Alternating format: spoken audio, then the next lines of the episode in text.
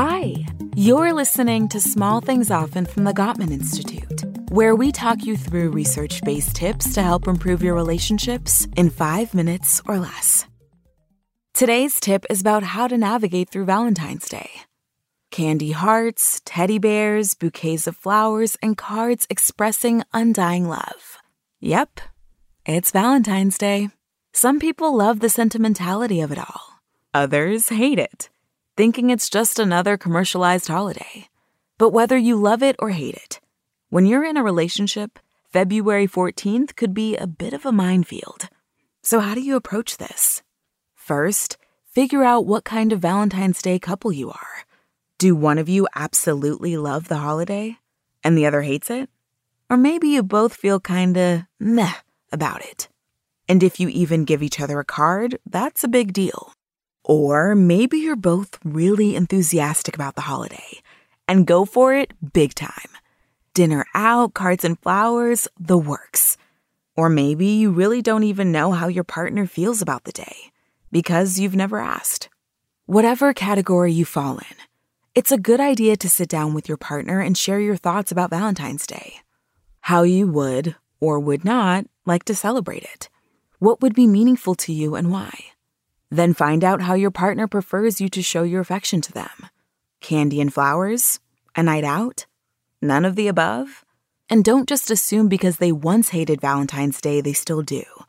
People change over time, and maybe they need some extra attention this year. You won't know until you ask. Also, be sure to have this conversation before the 14th. Otherwise, you may end up having mismatched or unspoken expectations, causing hurt feelings or anger.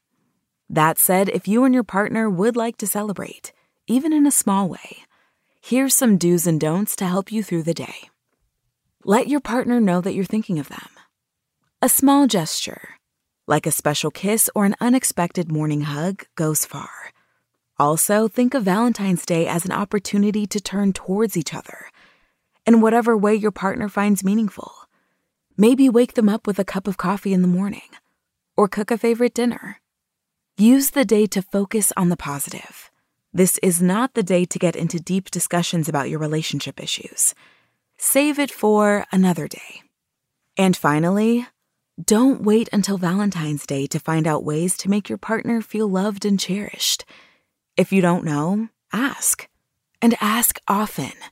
Then make every day a celebration of your life together.